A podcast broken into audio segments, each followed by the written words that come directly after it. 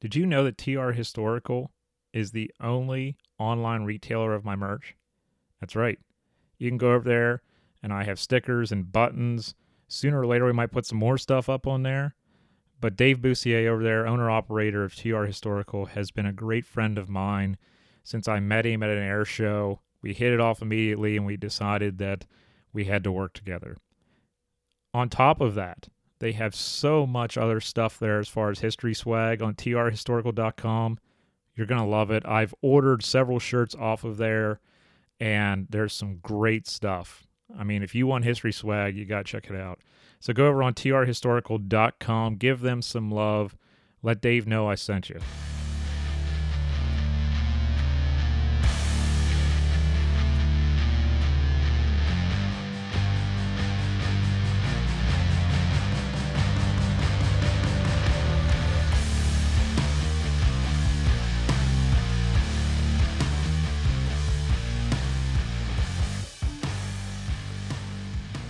What's up, everybody? Thank you for tuning in to this episode of the Tattooed Historian Show. My name is John. I am the Tattooed Historian.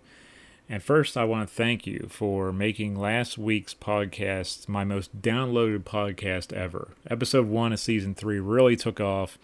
You guys downloaded like 345 times in 24 hours, and I believe that's just the Spotify numbers, which is absolutely amazing. So, thank you so much for doing that and making this a worthwhile project. This week, I have uh, one of the audio segments from a live stream presentation where I talked to Travis Shaw about the Beeline March during the American Revolution. Travis is a great 18th century historian. He's a great historian all around and a really great friend of myself. And I was so happy to have him on while we were in the early throes of the pandemic. Uh, we actually talk about that a little bit at the beginning, where I was doing a lot of live streams there, and some of you may remember that. Travis was on during that whole uh, massive ordeal of like four to five live streams a week that I was doing. And uh, it was great to have him on, though, and, and to be discussing an awesome 18th century topic like the Beeline March. So, once again, I do want to thank you for checking out episode one of season three. If this is your first time listening to one of my podcasts, please go check out the other ones. I have two seasons uh, before this, obviously, uh, full of all kinds of interviews and insights into the history field, and I hope you'll take advantage of uh, taking those in as well. So, without further ado, ladies and gentlemen, here's my great friend Travis Shaw talking about the Beeline March during the American Revolution.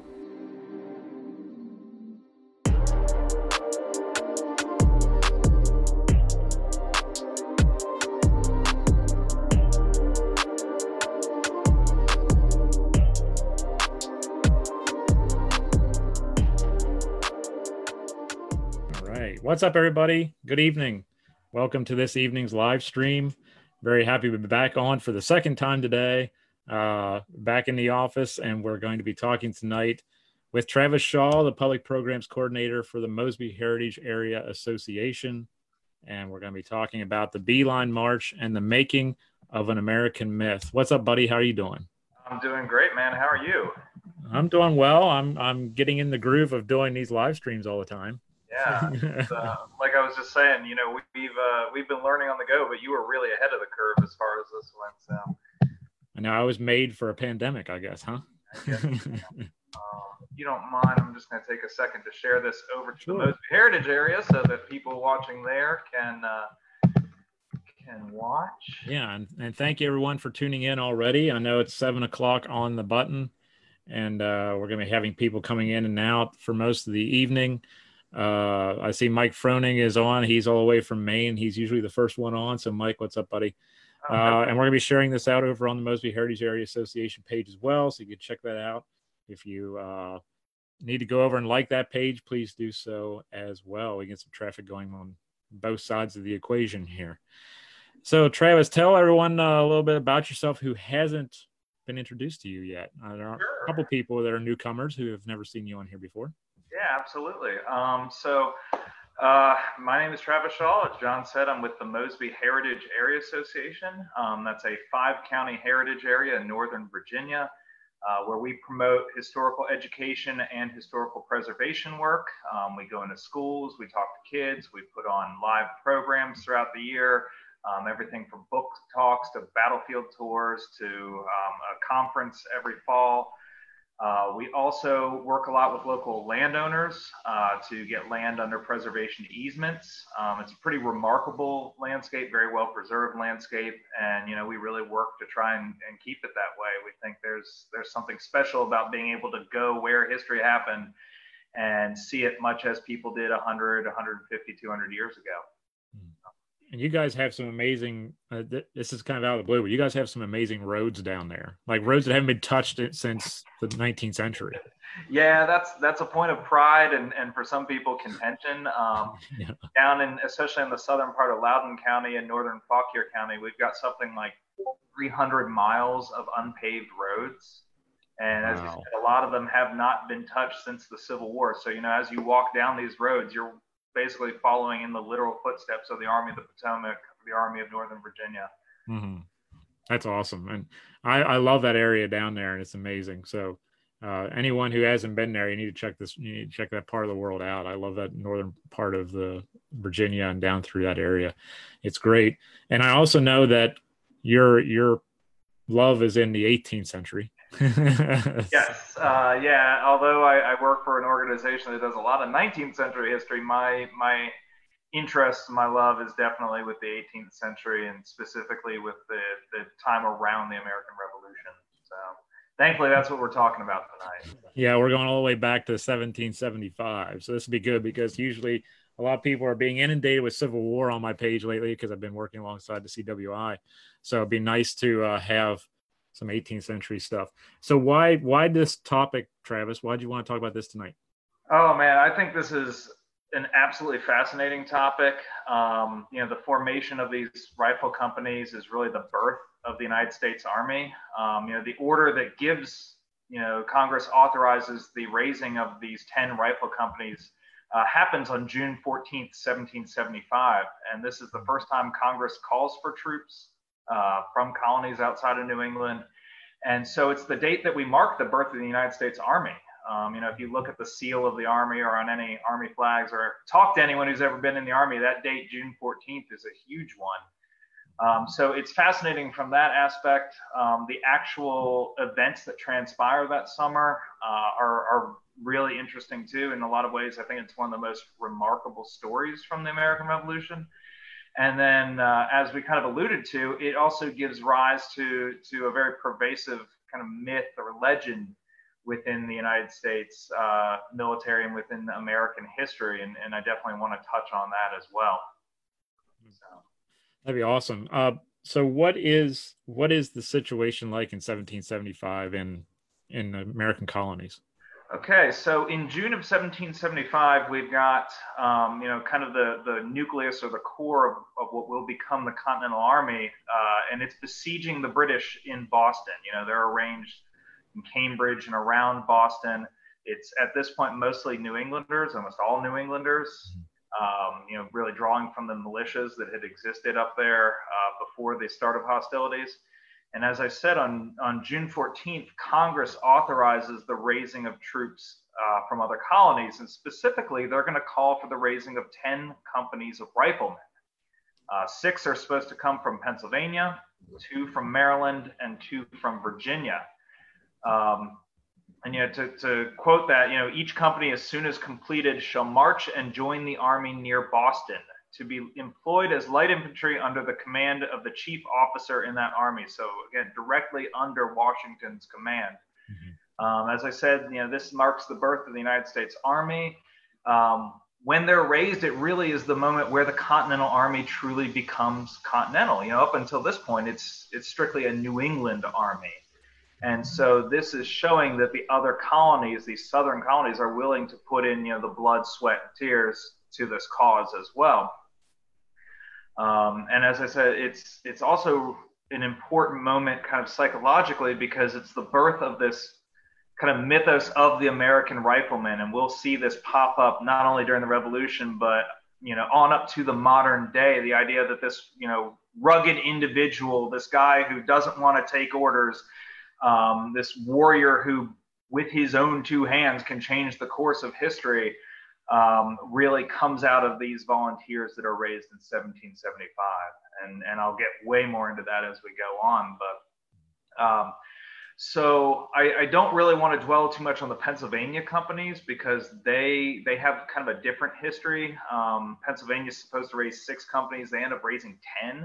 Um, so they they basically form their own regiment and and have a very separate experience. Um, but these Maryland and Virginia companies have a very you know they're they're kind of linked throughout this experience. Um, so just to give you like a little bit of background on the four guys chosen to lead these Maryland and Virginia companies, um, all four are experienced military men. Um, most have had experience either in, in the French and Indian War or in Dunmore's War in 1774. Um, a lot of the men who will fill the ranks are also experienced in those kind of frontier conflicts. Um, the youngest officer that was chosen was Michael Cresap of Maryland. Um, he's 33 when when his company is formed. Uh, he is the son of Thomas Cresap, famous, famous, famous Maryland frontiersman. This guy has fought in all the frontier conflicts um, that Maryland has been involved in in the kind of mid 18th century. Um, his son Michael follows in his footsteps. Um, you know, he's Indian trader, Indian fighter out in the Ohio country. Um, so again, this guy's got the pedigree. He's known as a fighter. Uh, the other Maryland company will be led by a guy named Thomas Price. He's 42. Um, so older, um, kind of older than we think of when we think of officers in the 18th century. Um, Price is is kind of a political appointee. He's seen some experience during the French and Indian War, um, but in 1775 he's actually serving in the Maryland Committee of Observation. So you know, the kind of this um, political part of the Revolution. Uh, over in Virginia, though, we have probably the most famous of the four officers, and that is going to be Daniel Morgan um, guy that goes on to quite a bit of fame as the revolution goes on. Um, you know, born in New Jersey, moves to Virginia as a teenager, um, becomes famous as you know, kind of this hard frontiersman, a brawler. Um, serves during the French and Indian War and during uh, Dunmore's War. And uh, by the time that this company is raised in 1775, he's 38. So again, these guys are kind of older than a lot of their contemporary officers would be at the time. Um, and then lastly, we have Hugh Stevenson, who will command the other Virginia company. Um, Stevenson, we don't know as much about him, unfortunately. Um, he, we know that he was a veteran of the French and Indian War, Dunmore's War, but uh, other than that, the record is, is pretty sketchy on him. Um, but yeah, we have these four guys: Cresap, Price, Morgan, and Stevenson, who will command these companies uh, as they prepare to march north to, to assist Washington. Um, the two Maryland companies will form in Frederick, um, and they'll be drawn largely out of Frederick County. Now, Frederick County, Maryland, at the time is everything kind of west of Baltimore, pretty much, or everything kind of northwest of, of Washington. Um, so some will come from what's modern Frederick County. Some will come as far away as you know, the very western edge of Maryland, out out the frontier. Um, hmm. The two Virginia companies, Morgan's company will will be raised in Winchester. Okay. And Hugh Stevenson's company will be raised in the village of Mecklenburg, which is now Shepherdstown on the Potomac. Um, of course, now in West Virginia, but at the time it was uh, Berkeley County, Virginia.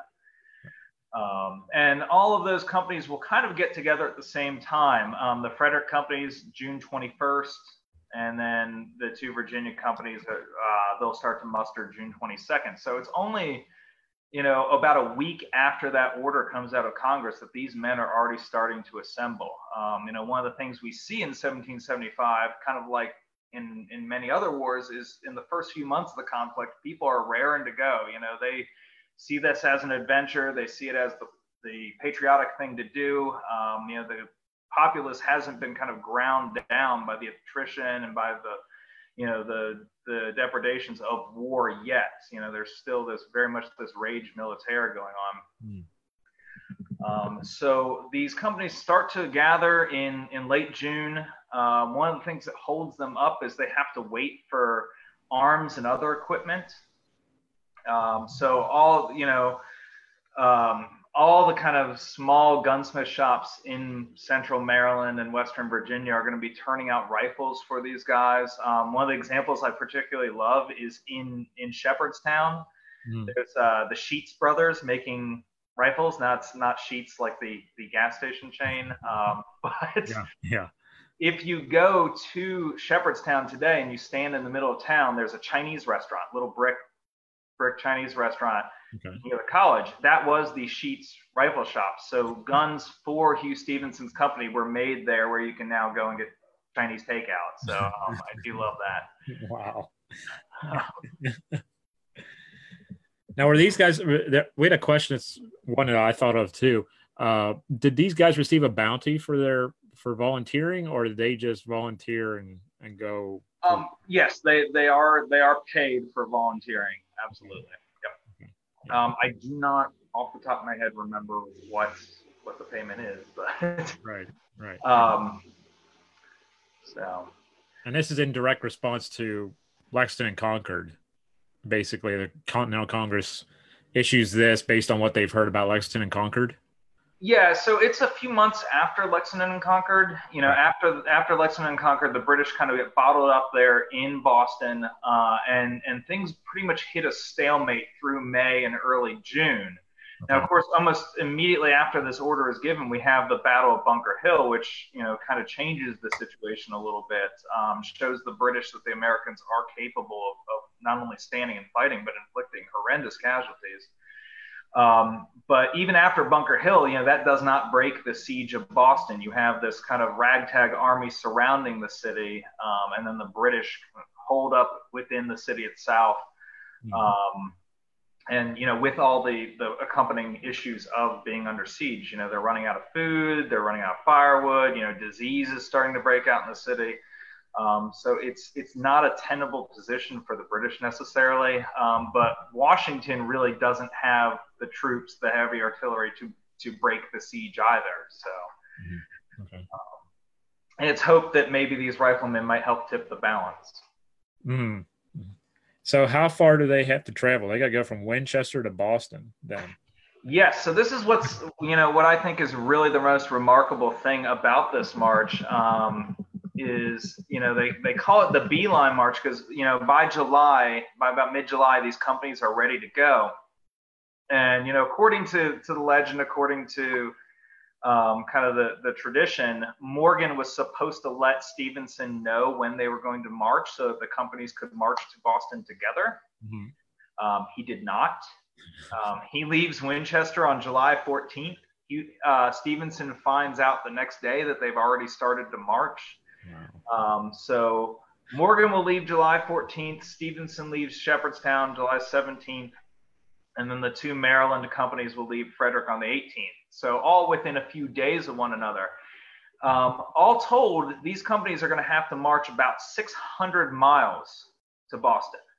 Hmm. Um, and that's 600 miles on 18th century roads. You know, there are roads connecting these places, but and you know they're they're unpaved dirt roads. It's the middle of summer. I can't imagine how dusty it would be, how muddy it is when it rains.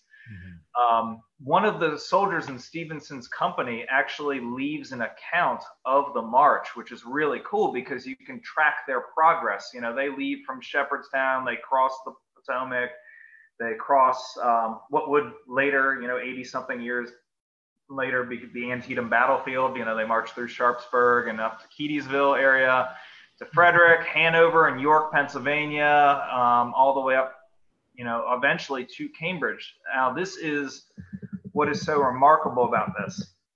Each one of these companies are able to make that march in about 22, 23 days, about three weeks. Jeez. Now, you know, we we when we talk about the Civil War, we give a lot of credit to Jackson and his foot cavalry. You know, these guys are doing like 30 mile marches. Yeah. These guys are averaging that for like three weeks straight. It's not just a day or two or three of marching like that. This is, you know, they're averaging like 25 miles a day for three weeks straight in the middle of summer. Yeah. Um, you know, and this is where it gets the name the Beeline March. You know, Steven, you know, it's usually specifically applied to Stevenson, but I think it really applies to any of these four companies. These guys made a beeline for Boston. Um, and and were able to arrive in, you know, I think it's astounding that they are able to do that. Oh yeah, and on 18th century roads. I mean, come on.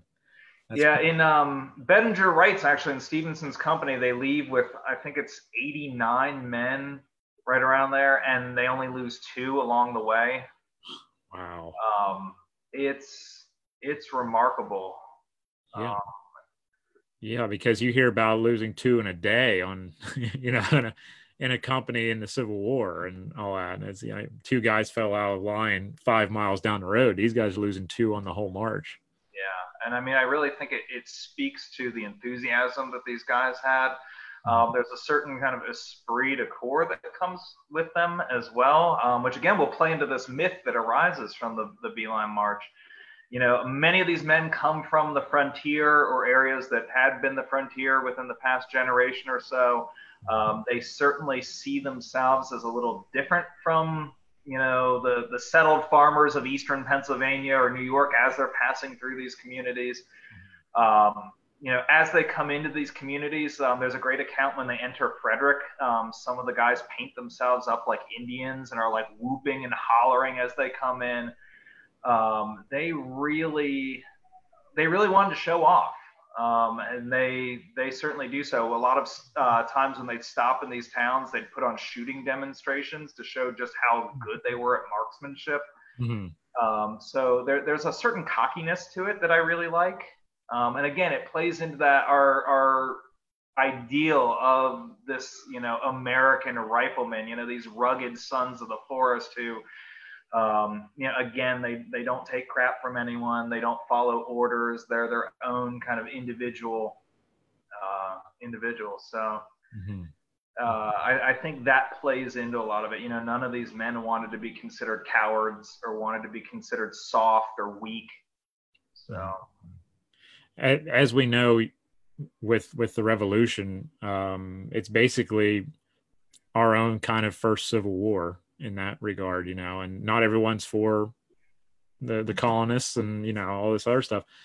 Did they meet any kind of backlash along the uh, along the route from people who just didn't care, didn't want to associate with with them or anything? Um, Bedinger's account actually mentions running into to one loyalist, um, you know, someone that kind of treats them rudely, and you know they they don't really seem to to take it into too much account. Um, for the most part, you know, the people, the communities that they're they're marching through are, are fairly supportive.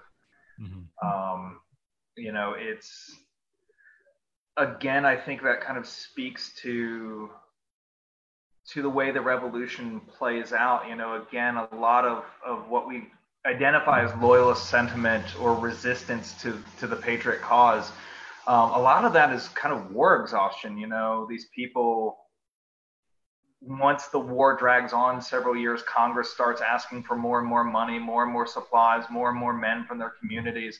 And I think that's going to turn a lot of people against them. Mm-hmm. Um, they're also tending to march through areas that you know aren't really known for a, a heavy loyalist presence. Um, you know, eastern Pennsylvania may have a lot of, you know, for instance, Quakers or, or German pacifists who, who are neutral, but they're not necessarily out and out aggressively pro British at this point. Mm-hmm. Um, you know, they're not going through the parts of like, you know, New Jersey or Western Pennsylvania or, you know, um, areas where they're, they're super strong loyalist commitment. Um, and also, you know, I think a lot of loyalists had the good sense to keep their heads down when they see hundreds of guys painted like Indians whooping through the town, you know? yeah, yeah. What did these guys look like? What was their material culture like? Oh man, great question. Um, so we have a lot of accounts of what they look like, um, written by people who watched them march along the way. Um, you know, one quote says, you know, they were remarkably stout and hardy men, many of them exceeding six feet in height. They're dressed in white frocks or rifle shirts and round hats. And, you know, that's something that appears over and over again in these eyewitness descriptions. You know, they're not issued a uniform when they leave, but they are extremely uniform in their, their appearance. Um, most of them, first of all, are wearing hunting shirts. Um, the hunting shirt is a, a, really fascinating, entirely American garment. Um, it appears kind of Western Virginia in the 1760s, um, spreads to like Maryland, Pennsylvania by the time the Revolution starts. And, you know, I wish I'd grabbed one from upstairs, but uh, you know, it's it's a, a, linen shirt. It's split down the front. It's got a, a, cape with fringe on it. You know, if we think of our stereotypical frontiersmen, you kind of have that in your mind. Mm-hmm. Um, it's you know, by the time 1775 rolls around, at least in Virginia, it's become very much a political statement. You know, wearing one of these shows that you're a supporter of America or of American independence. Um, and these guys are going to be wearing these hunting shirts. Um, a lot of them will be wearing things like, you know, Indian style wool leggings or moccasins, um, again, as symbols of their, that they've come from the frontier. Um, again, yes, yeah, 600 miles in a pair of moccasins is crazy. uh, so even though they're not issued uniforms, they are going to all be dressed fairly similarly as they, they march north. Um, they're all going to be carrying rifles, which is another thing that really sets them apart from most soldiers in 1775. Um, you know, rifling is not a new technology in 1775. Um, you know, it's been around for centuries. Um, it's brought to the Americas by, by specifically German communities. So where you see rifle culture in 1775 is typically where you find the most Germans. So like where they're recruiting these rifle companies from, you know, like Pennsylvania, um, you know, Pennsylvania Dutch country, Lancaster is a huge rifle, you know, center of rifle making activity. Frederick County, Maryland, lots of rifle makers there, down into Mecklenburg or Shepherdstown, you know, Winchester. Um, now the rifle has a huge advantage over a smoothbore musket in terms of accuracy. You know, you're talking about about twice the accurate distance as a musket. Uh, but it will have several downsides, and we can get into like how how much of a disadvantage this gives these guys later on. Um, you know, for one, firing a rifle is much slower to load and fire. Um, you've got to measure the powder. You've got to patch the ball with a cloth patch to make sure it grips the rifling. You've got to ram that down, which comes harder and harder as the rifle becomes fouled. Um, the other big disadvantage is rifles don't mount bayonets. So these riflemen, as we'll unfortunately find out a little later on, are, are pretty helpless when it comes to, to hand-to-hand combat. Mm-hmm. Um, so yeah. hopefully that answers some yeah. of the questions. Yeah, that's awesome. I, I know that uh, Neal Hurst was on here earlier saying all the the the, the uh, hunting shirt makes its appearance in New England. Yes, yeah, absolutely. Um, one of the things that, that you really you see a lot of is the descriptions of these guys are coming from New Englanders who have never seen a hunting shirt before. Oh, really? Like, this is like a weird shirt. It's got fringe. It looks kind of like a wagoner smock, except it's split down the front. Um, and and it's amazing because within a few months or a few years, the hunting shirt really transcends this regional identity and becomes broadly used throughout America. You know, George Washington recommends it as a uniform for Continental troops. You know, it's cheap to make, it's easy to put together.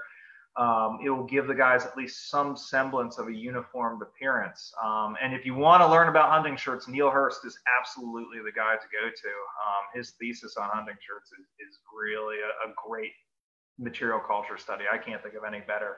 Are they easier for sizing as well, or because they seem like they they fit a little looser than some other garments do? Yeah, I mean, they're when when the Continental Army starts wearing these things, they really start you know churning them out very quickly. Um, you know, they're they I don't think they're they're not as fitted as a, a uniform coat would be at all. Um, you know, it's kind of a smart. One of the things Washington says is you can in the cold weather you can layer it over things, um, so they're pretty loose fitting garments.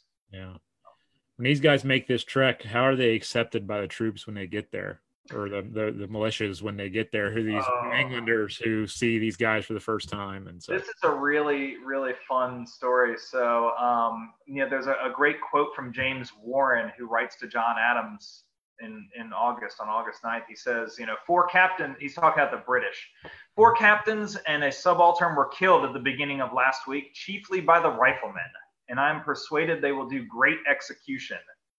Um, he says there's one company here last week on Sunday. A fine company came in from Virginia yesterday morning. Uh, three more companies came. He never saw a finer fellow. So, you know, this is again one of those moments where the Continental Army really starts to to transcend just being a New England army.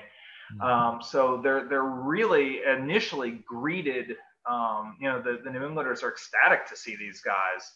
Um, and the fact that they've come so far to support them is, is you know something that, that these guys are, are really impressed by. And, you know, of course, they're impressed by their marksmanship. Um, another eyewitness says these men are remarkable for the accuracy of their aim, striking a mark with great certainty at 200 yards.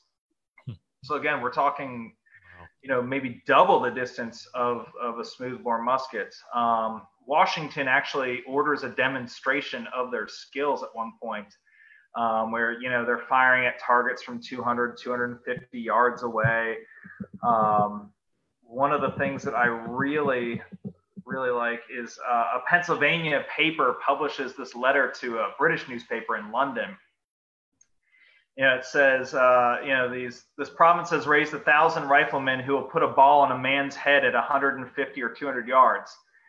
We therefore advise your officers who are coming to America to settle their affairs in England before they depart. You know, so it's it's a propaganda, you know, triumph for for the Americans at least at first. And uh, what we'll see over the next few weeks once they arrive is, you know, they really um, they, they they make a name for themselves harassing the British. Like they're not necessarily killing a lot of British soldiers, but you know, any British soldier that's putting his head up, who's within rifle range, is going to have like balls flying at him.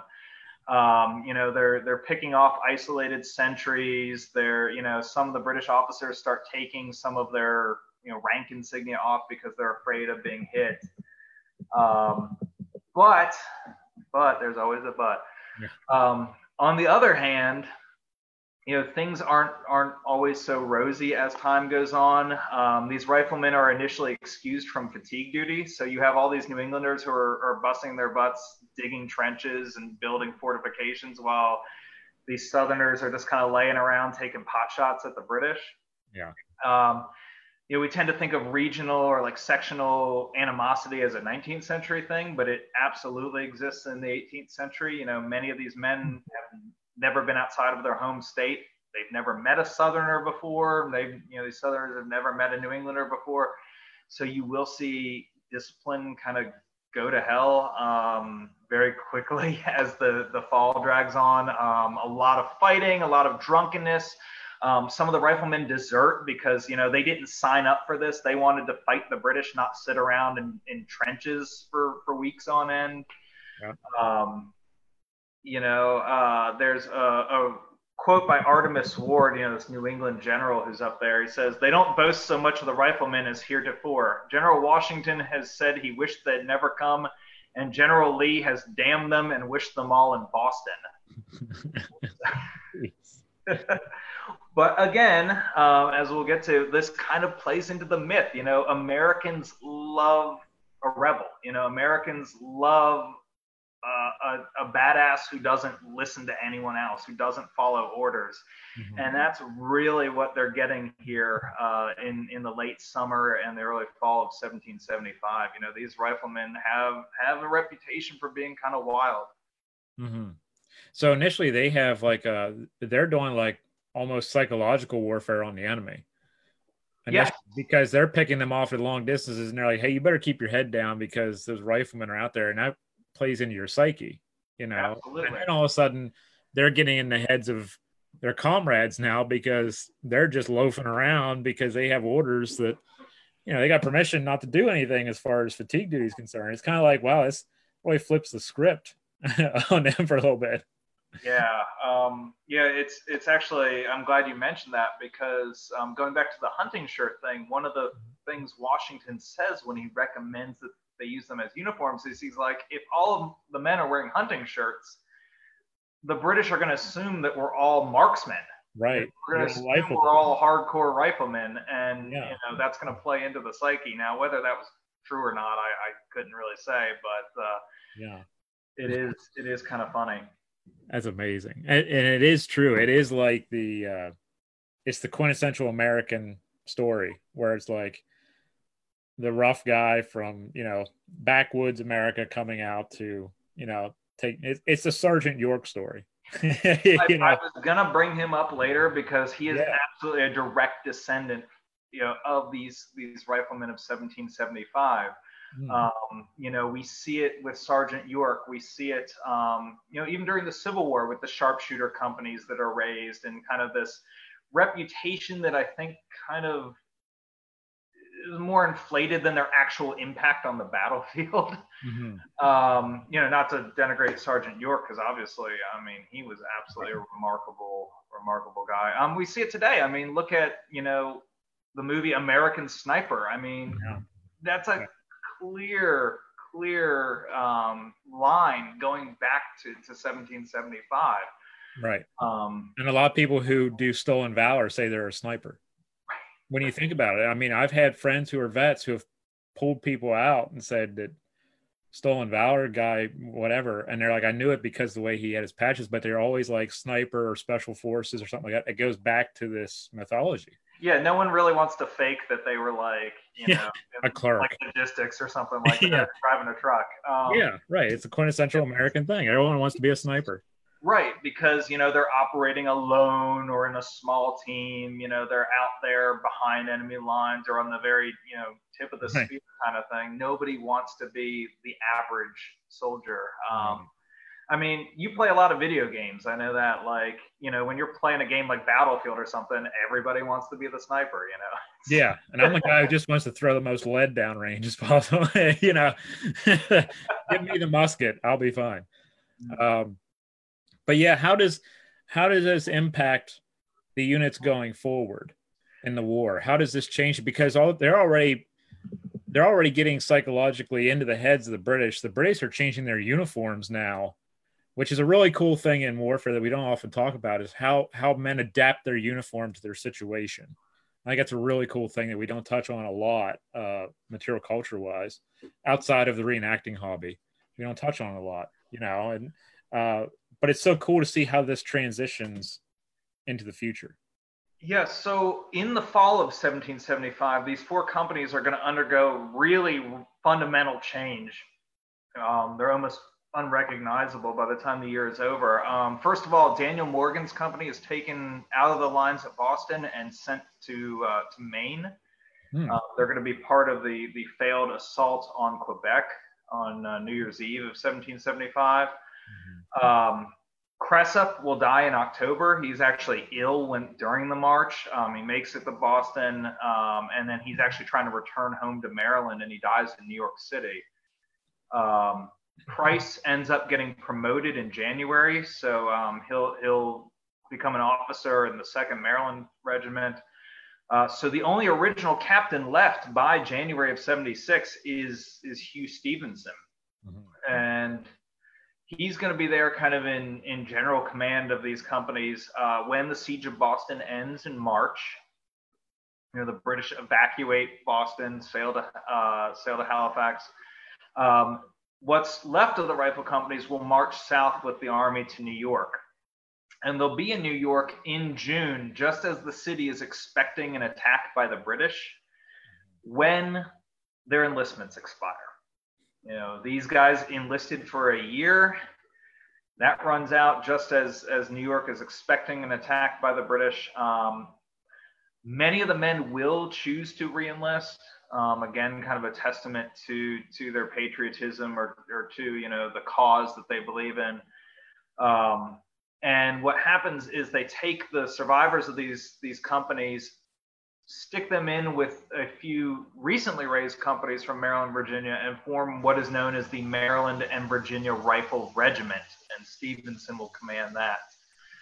Um, and they'll they'll take part in all the battles around New York that happened during the summer and fall of 1776. Um, one of the coolest quotes of the Revolutionary War, I think. Um, when the British fleet arrives off of New York, one of these riflemen, a Marylander named Daniel McCurtin, actually writes, I thought all of London was afloat because you can imagine just you know, the largest fleet anyone has ever seen in the New World, basically, mm-hmm. descending on New York, and these guys just, you know, it's it's the Empire Strikes Back. It's right face.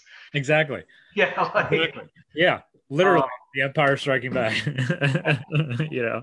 Um, but there is kind of a, a, sad epilogue to to this regiment. Um, they will take part in the defense of Fort Washington on November 16th of 1776. Mm-hmm. Um, it's one of the last continental strongholds on Manhattan. You know, kind of last toehold on New York.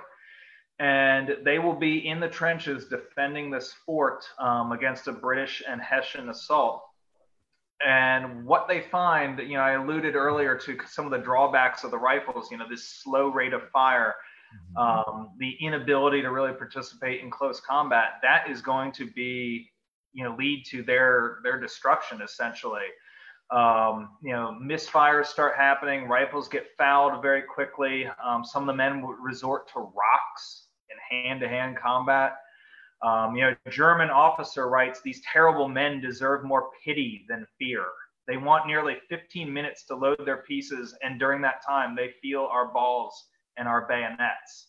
Hmm. Um, and this this is a really, you know, shows a, a fundamental shift. You know, in less than a year, the British have gone to being kind of suspect or fearful of these guys to figuring out how to stop them. Um, you know, if their rate of fire is so slow, if they can't fight in close combat, you know, the British, despite what we, we think we know about the revolution, are very tactically aggressive and very adaptable. Um, they find the best way to overcome riflemen is to take them in close combat. You know, you can cover 100 yards pretty quick if you're running.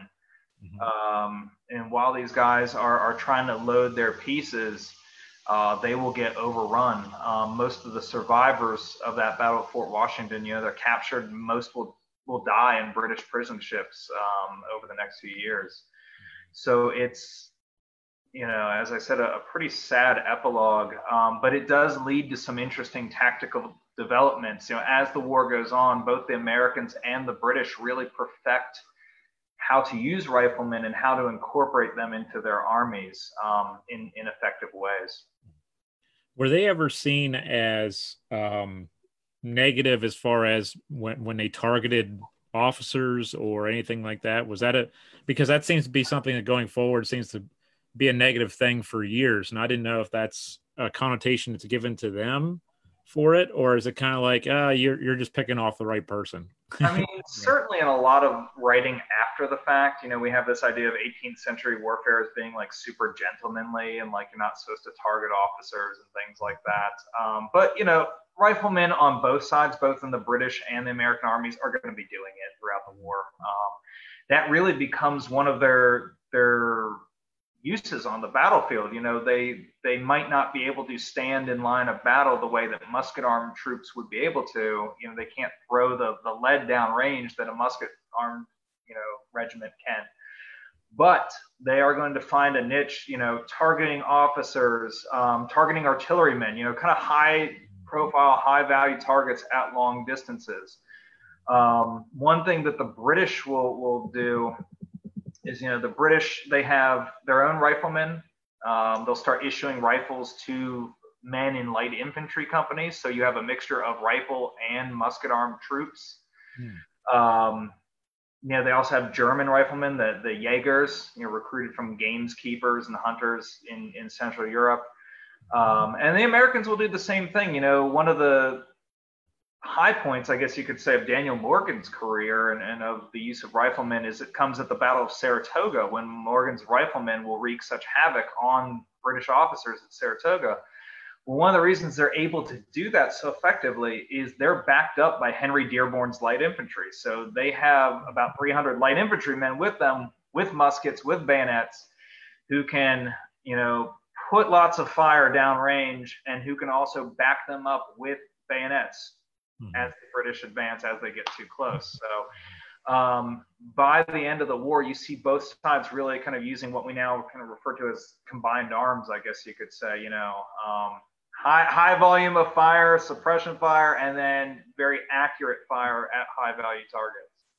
Did these men have any kind of uh, sharpened weapons for hand-to-hand combat or anything like that? Because they can't have a bayonet, and you you have a line of British coming at you with bayonets. It's kind of like, or did they just use weapons as like clubs or so, you know, like uh, muskets or uh, rifles? When they set out for Boston, a lot of them will be carrying like scalping knives and tomahawks and stuff. Um, you know, uh, hunting swords, kind of short swords. Um, that kind of stuff, I I don't.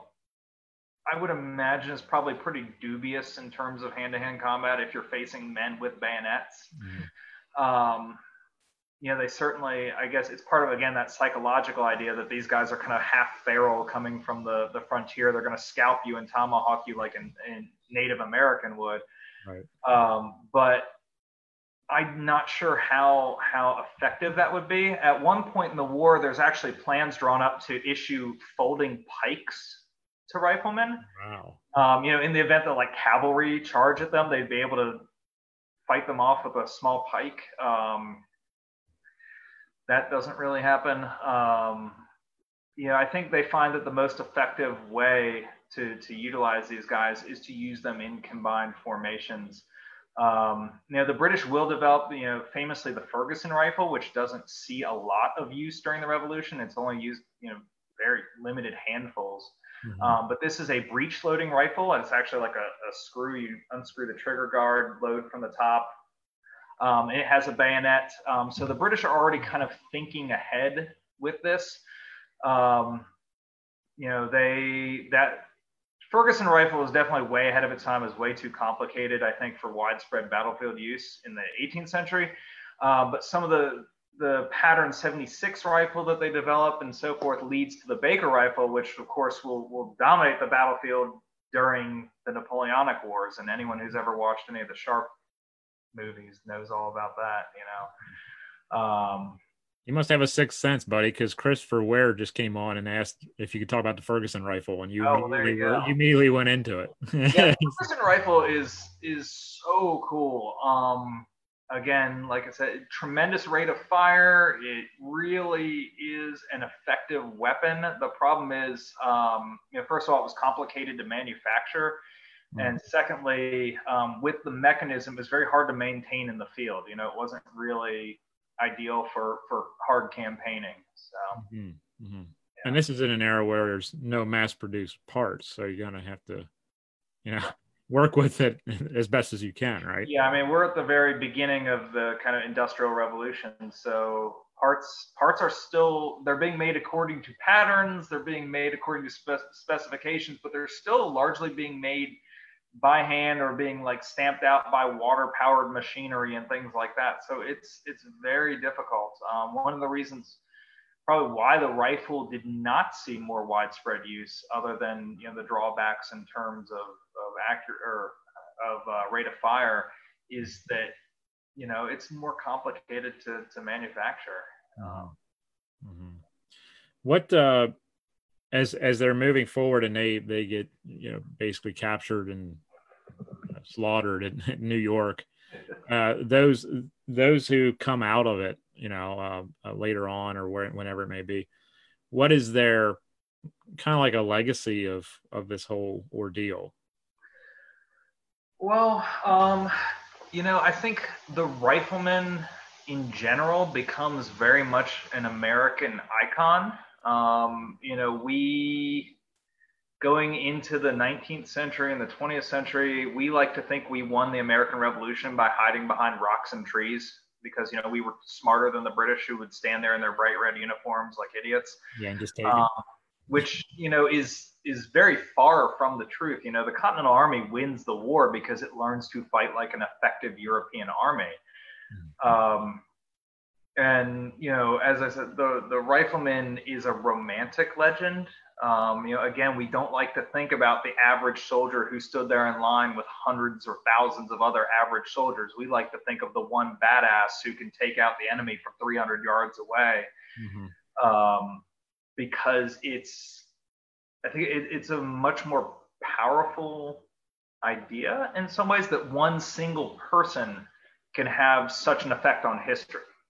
Mm-hmm you know, the guy that takes out Fraser at Saratoga, you know, I know there's some competing claims as to who it is, but or probably will never actually know who it was, but you know, these people become folk heroes. Um, you know, the idea of again, look at the media or popular culture that surrounds the 18th century. I mean, think about a movie like The Patriot.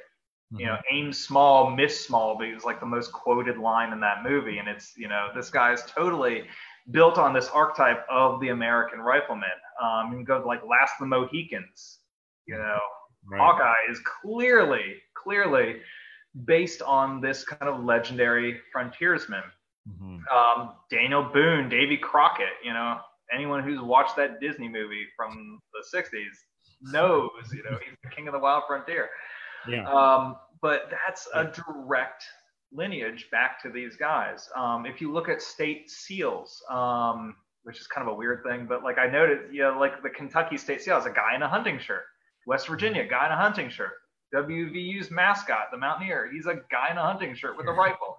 Yeah. Um, this is a powerful image. Um, you know, we like to think of ourselves as, you know, ordinary people capable of extraordinary things, and that one person could change the course of a battle or of a war. It's a very powerful, powerful image. Hmm. So, with people wanting to learn more about it, what are some some books you like? What are some memoirs you like? What are some things like that that you really take an interest in? Uh, I would absolutely uh, recommend. There's a biography of Daniel Morgan that came out. Um, actually, I've got it on my shelf right now. Hold on. Go ahead. we have we usually have Pete Carmichael on here pulling books, so you know, we're, we're used to it. Um, so Daniel Morgan by uh, Albert Zambone. Okay. I want to say Zamboni, like the. Um, really good recent biography of Morgan. It talks a lot about his experiences during the war, including the Beeline March. Hmm. Excuse me, um, and a lot of his his later impact on the war. As I said, out of those four officers, he's really the only one that goes on to any sort of fame. And you know, he goes on to become one of Washington's most trusted and most capable subordinates during the war.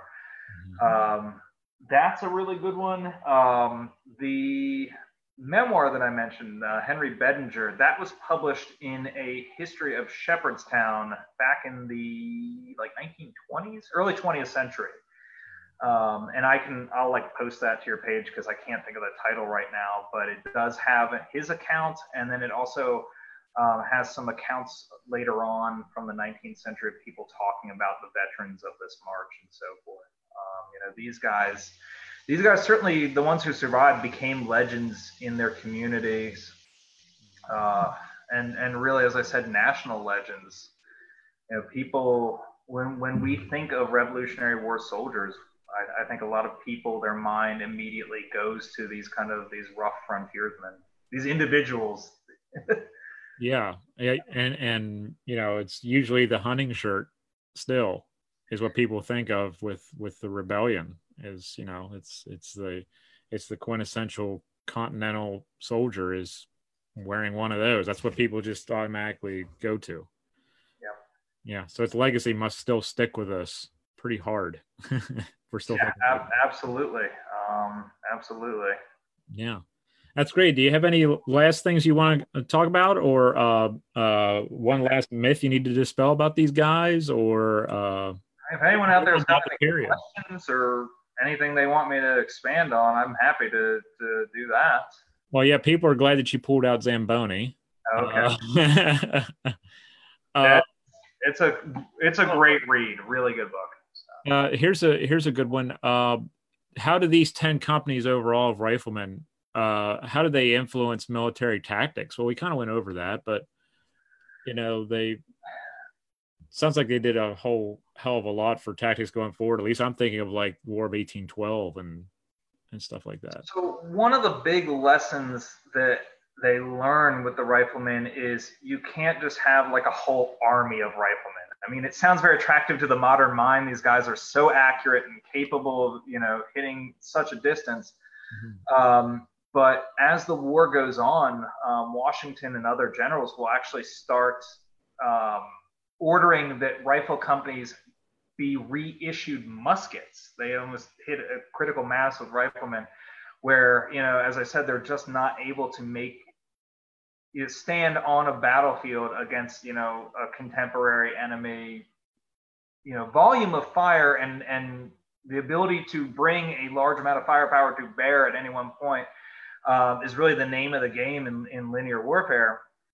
And so what both sides will find um, as the war goes on and, and as i alluded to earlier is that riflemen are great in small numbers. You know, they're a force multiplier. They can augment a con- conventional army's ability to operate. You know, they will certainly find a lot of use as scouts. Mm-hmm. Um, you know, ahead of the main army, on the flanks of the main army. Um, you know, the Revolutionary War is not a big cavalry war, so they will almost replace cavalry in a lot of ways. Um, you know, they will be operating um, independently, kind of on the flanks and in the fore um, scouting, screening against the enemy, um, skirmishing with the enemy. Uh, but when it comes to the actual heavy fighting of the war, you know, they they kind of occupy a secondary role. Mm. Um, so again, very useful. I'm not trying to tear down the riflemen. Um, hmm. they certainly had their place on the 18th century battlefield. It's something that, as I said, you know, the British and the Americans really figure out as the war goes on. But um, they're not they're not necessarily capable of standing on their own. I guess is what I'm trying to say. would you say, as as we close up here in a few minutes, would you say that uh, we talk about the American the the colonists uh, colonial forces kind of adapting to warfare? You know, they're getting more linear and they're learning European style warfare and stuff like that. Would you say the British are doing the same thing as far as the American style of warfare? They're kind of evolving as well. There's a there's a distinct oh, American style of warfare, and it's kind of like they does everybody evolve um, and meet in the middle. Yeah. So the British were no strangers to that style of warfare. You know, of course, they had fought in North America just you know 20 years earlier uh, in the French and Indian War, many of the British officers who were commanding troops in America had seen service in that war. Mm-hmm. Um, there's also a lot of kind of military theory coming out of Eastern Europe at the time, you know, the Balkans and, and the Austrian Empire and stuff, where they're using these Jaegers and other light troops, riflemen. Um, and that's really kind of swirling around in the general uh, military science of the day. Um, and so, what the British will do um, during the revolution during the early years of the revolution is you know as i said they get very aggressive because they they realize that the americans don't tend to you know once combat becomes very close range the americans will flee mm. so again they're moving very very quickly they're moving very very aggressively they're using their best troops you know their light infantry their grenadiers as you know basically a fist to bash through the americans the americans scatter and run um, it's not you know, and uh, the British are very quick in America to adapt uh, open order. So instead of standing shoulder to shoulder, they're standing with gaps between the men. Um, they go from a three rank uh, lines down to two ranks, just more flexible. Um, you know, they're not necessarily firing big, massive volleys. They're firing as individuals at, at picking their targets. They're working on their marksmanship. Um, they absolutely adapt um, using the lessons that they learned in the French and Indian War, using what they're learning from continental Europe, um, they adapt to this kind of warfare very quickly. Um, the Americans figure out the best way to stop that is by concentrating their firepower. You know, by by having solid lines of men who can lay down a lot of lead very quickly. Um, one of my favorite books on the topic, since you you asked for book recommendations, there is a book um, called "With Zeal and Bayonets Only" by Matthew Spring. That book really dispels a lot of the myths of the British Army during the Revolution. Um, you know, taking eyewitness accounts, taking what's actually going on, written by participants, and showing that you know they weren't just these mindless automatons marching in, in lines to be slaughtered by the Americans, but are really, really quick and very keen to adapt uh, and and fighting in a very different way than I think we're we picture in our minds. It's such an interesting time period and and i've often said you know i've heard that and i've read that about the british you know kind of molding a new fighting style to meet the threat you know and to and to go with it. And I've always said to people, I'm like, just because they wore red doesn't mean they were on Star Trek. You know, they're not just going to stand there and take it. be like the guys that die first. You know, yeah, I mean, they, they were a professional army with a, a, professional officer class who who knew how to adapt on the battlefield. Um, mm-hmm. I mean, that's that's true of the Americans. Um, it's equally true of the British. Yeah. And I, and I, love listening to them how they adapted their uniforms because that's just my jam. If it's material culture, I'm there, and some of the things they do is amazing. But yeah, the British are again very quickly to adapt. Um, you know, they grenadiers will get rid of those tall bearskin caps. You know, the light infantry go the shortcut, like you know, sh- very very shortcut coats, round hats. Um, long gaitered trousers as opposed to knee breeches just because it's so much more practical when you're out in the American wilderness um, fighting. Mm-hmm. And and you see that time and again. Yeah, adapting. Uh, and got to check out with Zeal and Bayonets Only. Great, great book. Real eye opener as far as a British perspective on the war. Yeah, we'll have to put a link to that one too in the in the yeah. comment section here. But Travis, I really appreciate your time, brother. I, I appreciate the getting us back into 18th century now. Because uh, any any time, man, this was a pleasure. yeah, um, man, it's been great. Uh, we we have some uh, a lot of great people in the comment section I want to get to. Not not a lot of questions tonight, but a lot of great comments. I think uh, we'll we'll go over the next couple days. We'll catch up with you all on that front. But again, Travis, thanks for letting us know about the Beeline March and uh, what was going on in 1775 and and the the epic and myth of the rifleman in American history. Glad to be here. Thank you so much, John. Yeah, buddy. Hey, everybody, take care. Hope you have a wonderful night. Uh, stay tuned for more live streams later this week from both of us. I think you guys have one tomorrow yeah, night. Yeah, um, tomorrow night we are doing our, our weekly historians on tap over at Mosby Heritage Area, um, and that is uh, this week's theme is actually on song and dance, so local influences on music. We're going to have some musicians with us playing some some great tunes um, talking about the impact of Virginians on on music. So it'll be a really cool one. So I hope you tune in. Awesome. Great job. All right. Hey, thanks everybody again for tuning in. Hope you have a wonderful night. Travis, thanks so much, brother. Thank you. Take care, bud.